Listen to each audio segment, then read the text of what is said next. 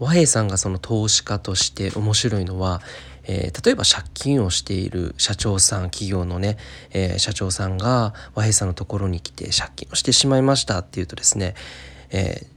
それ返そうと思うのかって言うんですよね。で普通だったら叱るじゃないですか。自分が投資している会社がね企業が、え、全然売り上げが上がらなかったら自分にもお金が入ってこないので。でも自分を信じているかどうかその借金を返せるってことを自分を信じているのかどうかこれをですね、えー、聞くだけなんですよね。で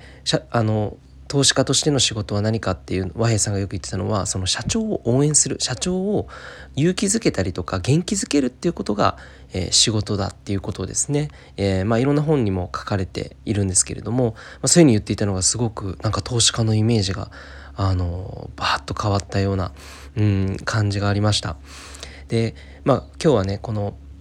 和平さんの話を今日誕生日なのでさせていただいてるんですけれども和平さんが生前大事にしていた考え方っていうのは、えー、真心なんですねでこれからは真心の世の中が開かれていくというふうにおっしゃっていましたで、まあ、日本が不景気になる流れっていうのももうね、10年以上前から読まれていてそれは80年周期で、えー、同じような流れが、えー、ずっと続いているということででこれからはその冬の時代が幕を開けていよいよ、まあ、2025年そして2030年ぐらいから春の時代がやってくるとまた新しい、えー、芽が、ね、花を咲かせて、えそこから新しい世界が広がっていくと、えいうことで、まあ、真心の世界が次は訪れるよというふうに、えおっしゃっていました。でまああの面白いのがその投資家の人っていうのがお金持ちっていうのは、えー、最後ですねお金が余ったお金を何に使うのかっていうと教育とアートらしいんですよね。なので、まあ、和平さんはその知徳志士の会というものを通して日本の経済を救うのは投資家とこれからの、まあ、経営者そして経営者の死亡する人たち、まあ、そういった形でですね和平さんが最後までこう活動されていた姿を、えー、まあ、見させていただける機会に恵まれて、まあ、僕も本当にその和平さんの教えって胸に響きましたし、えー、5年で5倍の収入ということをね掲げて、まあ、納税しようというふうに言ってそれで国をね、えー、救っていくと。まあその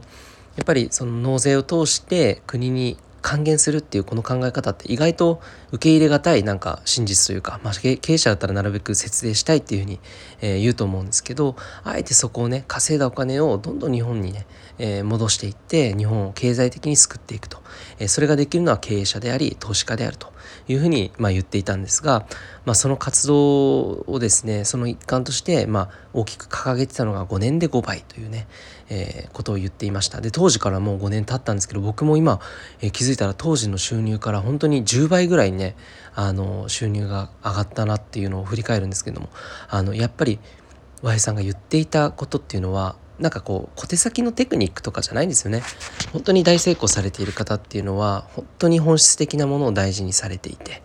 えー、やはりその本質的なものを最後に残されていくという姿がまさに本当に美しくあり、えー、まあ和平さんは投資家ではなくある意味で思想家という方なのかなというふうにも思います。でそんな和平さんがね来世は作家になって生まれ変わりたいって言ってなので毎日ブログとかいろんなところでこう文章を書いて発信をされていましたね、えー、まあ、そんな和平さんのお話を今日はちょっとヒマラヤでもさせていただきました、えー、ぜひですね和平さんの本まだたくさん売っているのでよかったら手に取って見てみてください。であのなかなか和平さんはねあのすごく界隈ではめちゃめちゃ有名な投資家なんですけれどもあの表立ってかなり有名な名前が出ているわけではなく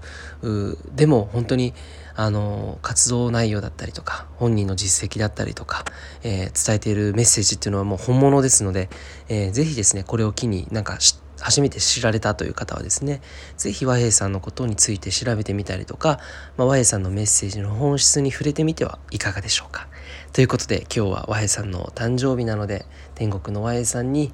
えー、お誕生日おめでとうそして、えー、日本にこういった、えー、素晴らしい英知をもたらしてくれて、えー、道を示してくれてありがとうという気持ちを込めて、えー、音声を取らせていただきました。いつも聞いてくださりありがとうございます。リッチーでした。